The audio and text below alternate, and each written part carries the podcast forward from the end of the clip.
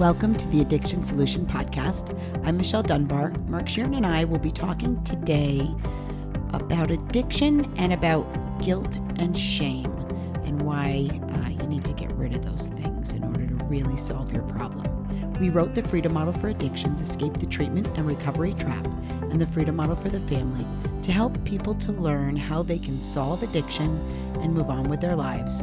We offer an incredible opportunity to work with us directly in private, one on one classes. You can learn about all of our products at thefreedommodel.org and soberforever.net. Um, it's a pretty interesting thing that in the recovery world, one of the things, one of the primary motivators that's supposed to keep you sober is guilt and shame, right? Yeah, yeah. You're the whole model of AA is about shaming people. Yeah. That you should feel bad.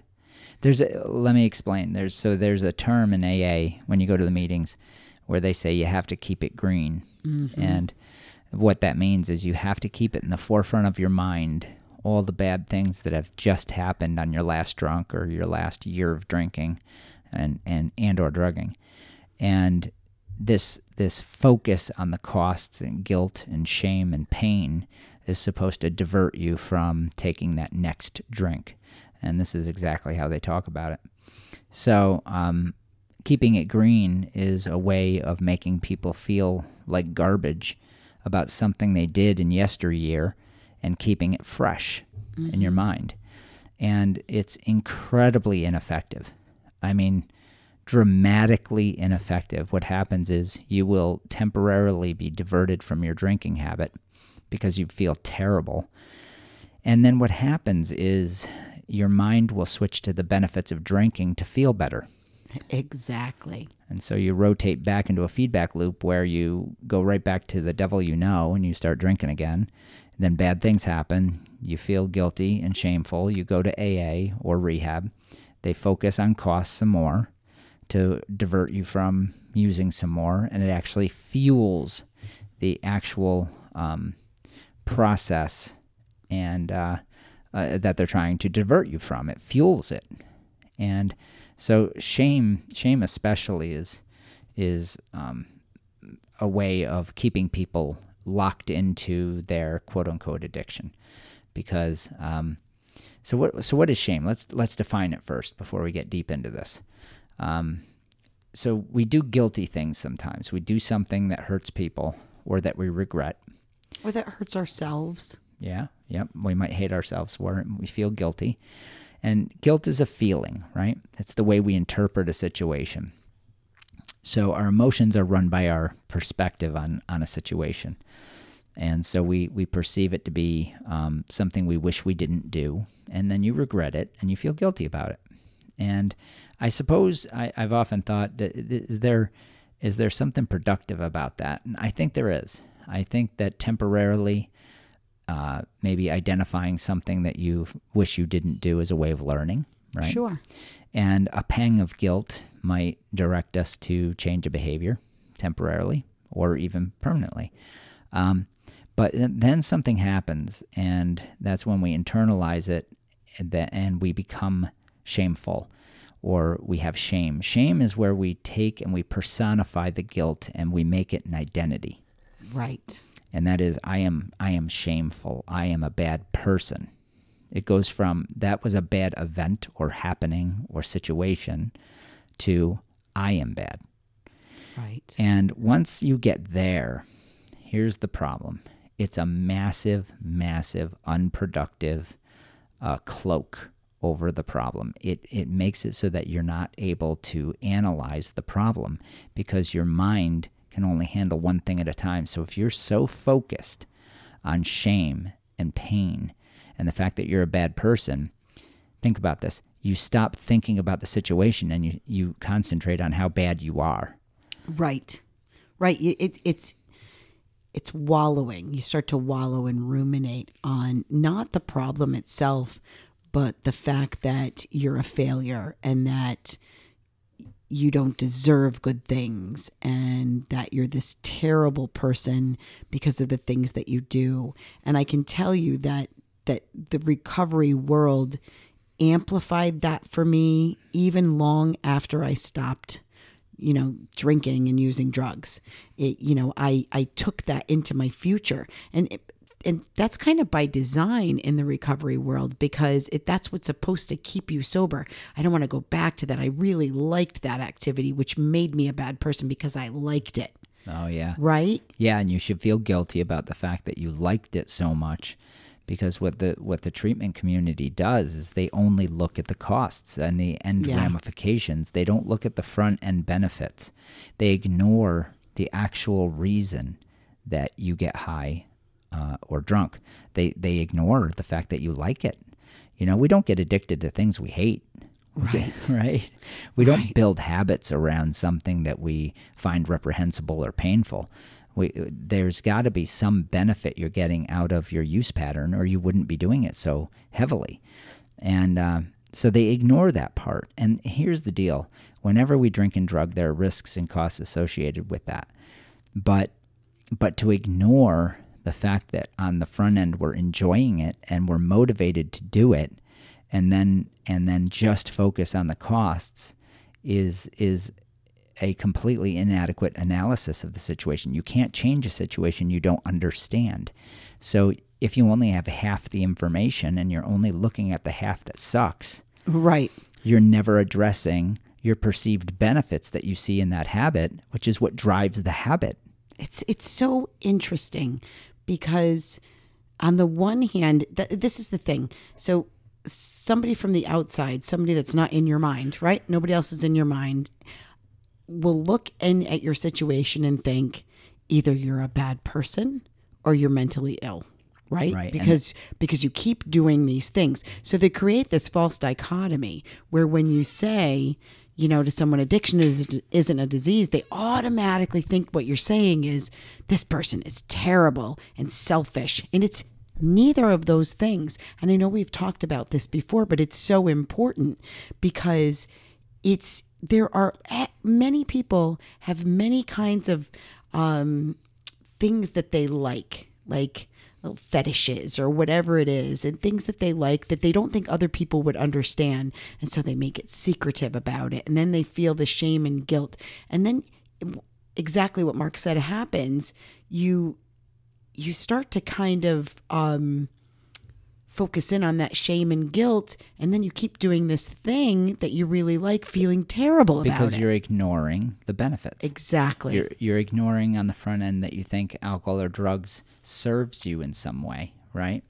And and so so the treatment industry by and what I mean by the treatment industry is the entire recovery society. The whole cultural paradigm ignores ignores any of the benefits that you see in, in getting drunk or high. Now, some of those benefits are false. They're not real. That's a different discussion, though. That's really a different discussion. Let, for, for this discussion, let's assume that you believe that alcohol and drugs serve you in some way, whether it's the relief of stress, anxiety, whatever it might be. Um, but but by ignoring all that and focusing on costs, uh, they then go into a really tricky trap, and that is because it has costs, it must be involuntary.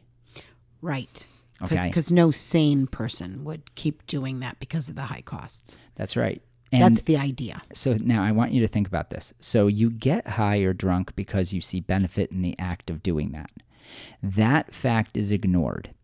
Bad things then happen.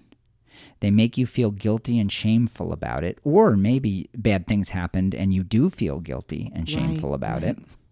And then they say, uh, now let's concentrate on the, that guilt and shame. Let's amplify it so you don't keep going to it. Let's amplify and constantly rehash the costs. Because obviously, this is an involuntary disease that creates all these costs because nobody in the right mind would behave this way with such high costs. So they're telling you to concentrate on the costs while also punishing you with a perpetual disease and the act and, and acting as if this thing is involuntary based on the costs. which in turn creates more shame because you think in your mind uh, nobody would nobody would like this. Like, so now I'm not allowed to even say anything that I like about it. That's right. And so then, as you feel worse in your sobriety, dwelling on the costs and pain, suffering, and guilt, and all of it, then you you complete the feedback loop by then saying, "Well, to feel better, I think I'll go back to the drug that makes me feel better." Which they, by the way, have called you. They say you're self-medicating, so they make it sound as if a drug is a medication for the mind. And so now you have the, the industry telling you you need the drug, you're diseased and broken, you're shameful, you need to concentrate on cost you need to literally feel like shit about it. And then they also tell you that it's a medicine for feeling bad. So they're telling you to feel bad and then deny yourself the very medicine that they say you use to get rid of these problems. Do you see how much of a closed loop and, and, and total gaslighting uh, situation this is? So then you go back to drinking because the one piece in this whole puzzle that is completely ignored is where the solution lies, and that is why do you like it? That's yeah. ignored. You know, and in treatment, they're so terrified that you will uh, leave the rehab if you start talking about the benefits of getting high because uh, they see it as a compulsion. So if you start to talk about it, it's dangerous. You know, don't get into your drunkalog. But then, if you're at a meeting, they have you speak on it for an hour. Right. I mean, the the the amount of backwards talk, gaslighting, and and totally uh, illogical method is is permeated throughout the, the treatment industry. So here's here's the solution to all of this. There are risks associated with every single thing that you do, yep. whether it's drinking and drugging or not, right? Whatever. And when you when you make a decision, for instance, when you buy a car, when you decide to go bungee jumping, when you whatever whatever it is that you're deciding to do, it's always based on the benefits of that choice, creating a happier existence for yourself. That's a fact. That's the way we make decisions. We are motivated by benefits, we are not motivated by costs. So, as soon as uh, you have a drinking and drug problem, the first thing you should be doing is saying to yourself, what benefits do I see in this that I'm willing to pay such high costs for? Well, the other first thing you should do is let go of the shame and the guilt. And when I say that, in, some people be like, it's not just not that easy. Well, it is. And here's how you do that all people have things that they like to do. All people have things that they like to do that somebody else next to them, even even their sibling or their parent or their spouse doesn't understand. You know, we I, I'm not a hunter. Mark is a hunter. He loves it. He lives for it. Um, it's definitely not my thing. I can understand that he enjoys it, but it's never something I would do. Right? Right. right. So everybody has their things that they like to do. And perhaps at this point in time, drinking heavily is something you like to do. Can you look at it like hunting? Can you look at it like something else? And um, and that is going to be the key. Okay, just think about it. there's nothing evil, immoral, or bad about wanting to use drugs or wanting to drink. I think that's that's crucial to being able to start figuring out and admitting to yourself, okay, what do I really like about this? That's a great point. So so if you start the process of analyzing by first saying, okay, the act of drinking or drugging is not immoral or wrong, the act of it right. and the result of it. Now, if there are further ramifications that end up hurting the people around you, hurting yourself, right. and and maybe some consequences that come downstream that are unforeseen or foreseen even, and we feel guilty about them and we feel bad about them, that's a separate issue. That's a completely separate issue. Exactly. So, so so let but the act in and of, in and of itself, there's nothing wrong with wanting to feel good right? It's like feeling guilty for sex. There's nothing wrong with sex. Everybody likes it, right? right. I mean, it's intrinsic to the human condition. and yet people feel horrible about it because they're taught to feel that way. So so here's the point. Don't feel bad about the act, but you can feel bad if you've hurt people. That would be right. that, that's called having a conscience and being a good human being.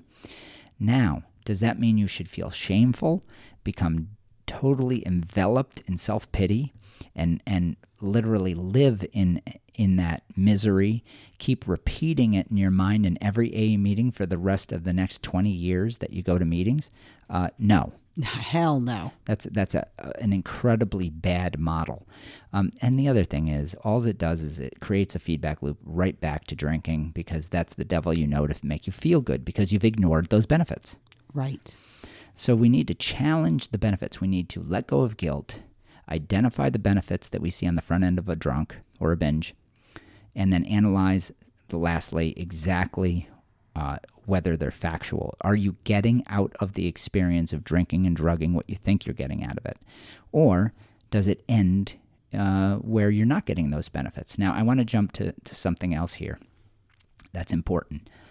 Um, the question becomes how do people who have a have a drink and drug problem how do they age out what what is the crucial piece that makes people uh, over 9 out of 10 people that have a heavy drug problem what is it that makes them stop and what that is is you do come to grips with a reality and the reality is that the benefits that we think we're getting from the drug at some point we realize we're not getting anymore Right. and that we didn't ever get them.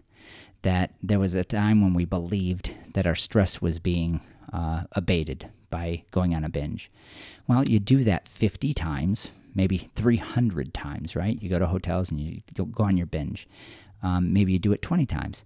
And then suddenly there comes a day where you go, God, you know, I'm more stressed Yeah. my life is is is totally in the can and this just isn't working now when you say that you're beginning the process of challenging the benefits naturally and what you realize is that the alcohol or the drugs haven't done their job they they don't actually do what you think they're doing now a lot of times this isn't conscious it's not like people go around and they analyze the benefits we do that at the retreat we Yep. do that in FMPI in our private instruction course with people, so we shorten up the aging out process. But in the aging out process, it's quite seamless. We as humans figure out shit. You know, we figure out that things are working or not working for us, and then we change our preferences. So it's just like any other preference. And and here's the thing too, if you it, I want to go back to like hurting people and feeling shame and guilt for that kind of situation. Um, sometimes one of the preferences we get from from our heavy substance use is the license to misbehave. It is you know, we use it as a way to create chaos in our lives and the lives of others because that's something that we may actually see benefits in um, for whatever reason because we develop these patterns uh, strategies as, as children that maybe we're, we needed for survival and then we bring them into our adult life and they don't work that well anymore.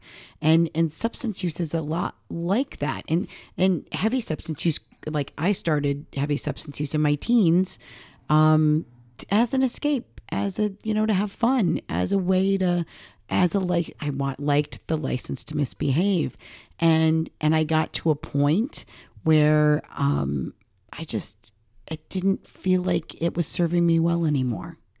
You know, I I became an adult, and there were things that I wanted, and I I maybe not consciously, but I knew I'm like if I keep this up, I, I'm not going to get the things that I want. Yeah, yeah, exactly. So, so um, another factor of getting rid of guilt is is knowing that you never have to repeat this shit. You, Exactly. d- you don't have to behave today like you behaved in the past with a habit, right? You can break the habit. You can change your mind.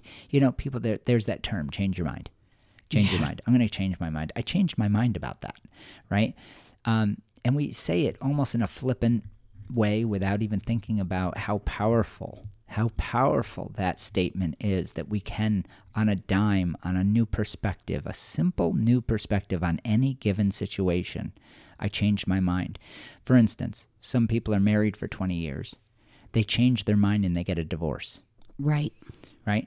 That's massive. That's life changing. It might alter the lives of their children. It might have huge financial ramifications.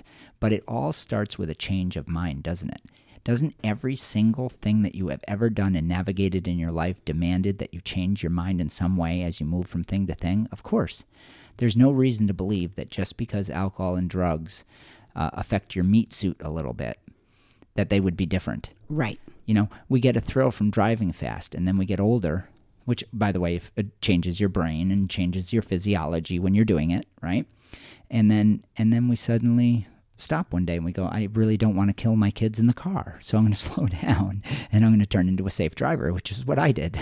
Um, Yeah, you guys, you and Bob used to ride your your dirt bikes and everything. And I remember when Bob kind of hung up the dirt bike, I was like, "What are you doing?" And he's like, "Ugh, "I'll kill myself on this thing." And we had kids, so he was like, "I, I, I can't do this anymore." right? So, so the preference change happened from a change of mind. right. Yeah. And uh, and so allow yourself the privilege to change your mind on a drug or a, drinking habit. I have a student right now. Um, I won't give his name, obviously. We'll say his name is John. And and John said to me, and this happens so often in this course. He said to me, you know, I really think it's as simple as as moving on, Mark. I think I was ready to move on. And and what the freedom model did was it corroborated that I wanted to do that. Yeah, that it's possible. Yeah. So so labeling yourself with a disease you don't have, do you see how utterly utterly devastating that is to the decision-making process? It eliminates it. It makes it so you can't analyze anything. And guilt and shame do the same thing. They are a blanket. It's like a veil you put over your eyes so you can't analyze the problem. And the problem ironically is that you see benefit in getting fucked up. Yeah. That's what it is. And uh and and that takes some analysis to see if those benefits are real or not. That's a discussion again for another podcast. Maybe we'll do that next. Are the are the benefits real? Yeah. We've done some podcasts on that in the past, but it always it always demands some rehashing. Um, yeah. I, I have a student now, and she said to me um, th- almost the exact same question that I asked my sponsor, um, you know, 30 years ago. And she said, she goes, I really think, I really think I'm done. I, I don't, I can't see any benefits to being drunk now. And, and I really think I'm done but I'm scared that something's going to happen because she's got a history in in the in the cult, so to speak. And she's like, I'm really scared something's going to happen, and all of a sudden I'm going to be struck drunk. And um, and I asked that exact same question. I'm like, I because I mentally had moved on from it, and and I it really does kind of wreck it. Like you're like, it really doesn't ha- hold any value to me anymore, and and it is almost that simple but it required like there was you know whenever people got here there's there so much shame and guilt and especially if they've been through the treatment wringer and they've been to re- recovery meetings and and they feel like a failure and they feel what is that what do they say in a self will run riot like they're selfish and terrible people um you know we that's the first thing we have to get rid of Yeah. Yeah. And then there's this idea in AA that um, there's a line in the big book, the book Alcoholics Anonymous, where they say um, self knowledge is not the answer. The irony, the irony of that is that is exactly the answer. exactly Like, like it, it- it is self awareness is key. You need it. it, it's the direct answer. Self knowledge, the knowledge of why you do the things you do, is the fundamental answer of, of choice making. And they eliminate it. They literally eliminate the very you can't trust your own thoughts. You can't trust your own image of yourself. That's right, and that's what a cult does: is it takes away individuality and creates groupthink with a power structure. So jump out of that nonsense and uh, read the freedom model. Um, And stop beating yourself up yeah, let go of the guilt. for the things that you like. That's right. If there's something that's making you feel guilty, stop it for the time being. Yep. You'll figure out whether you need to feel guilty about it or not as time goes on and you get a more rational view of the situation. Um, get the facts in the freedom model, read it. Uh, we'll have the audiobook soon. Um, and and yeah, so And look at there is a certain, I don't know how to put it delicately, but sometimes we sit in our shame and guilt and we see benefits in doing that. Oh yeah, yeah. I mean, self pity has benefits, and that's there's no risk. Yeah. You know, there's it's a safe zone. It's an insulative uh, shrinking of your life Yeah. where you can just wallow and not have the risk of trying and working hard to grow as an individual and evolve. It keeps you stagnant. Keeps you stagnant. And in some cases, we think it keeps us isolated and safe and playing the victim. Yeah. you know and um and you don't you don't have to do that anymore if that's become a habit for you um then maybe what you need to abstain from is that for a period of time Yeah, start taking risk. Get out of your house, try some stuff, and and realize that there's so much more in life, and and you can move on. You know, you really can move on. All right, if you want to know more about the Freedom Model, uh, you can get a free copy, a free digital copy at thefreedommodel.org. Use coupon code uh, Freedom100. That's Freedom and then the digits uh, 100, one word, Freedom 100 at checkout and you can download it to your device. If you want a paperback copy, you can go to Amazon or any book retailer. Now I'm going to let Michelle do her spiel. Thank you so much for listening today. If you or someone you know is seeking help for a substance use problem or other habitual behavior, or you want help breaking free and moving past recovery as well, you can call us at 888 424 2626 or visit our websites, thefreedommodel.org and soberforever.net. Soberforever.net provides detailed information about our residential retreat, the St. Jude Retreat. Thefreedommodel.org is our hub and it has a ton of free resources and information, including videos, our podcasts, free ebooks, and information about our at home private instruction program. As Mark said, you can get digital editions of our full program books for your mobile device um, at thefreedommodel.org. Choose the book you want and type in coupon code FREEDOM100 at checkout. Um, follow us on social media, including Facebook, Twitter, Instagram, LinkedIn, and subscribe to the Freedom Model YouTube channel. We also have three private Facebook groups we started for people to discuss their experiences breaking free from addiction and recovery. They are the Freedom Model Group, Moving Beyond Addiction and Recovery, and Families Moving Beyond Addiction and Recovery. And if you feel like you need detox, if you're ready to stop uh, heavy alcohol use or benzodiazepines, opiates, or even Suboxone or methadone, you're ready to move on from that as well, you can call our friends at Gallus Detox. That's G as in girl, A L L U S detox.com, um, and they will help you. Thank you so much. From everyone here at the Freedom Model, we wish you well. All right, take care, everybody. Bye.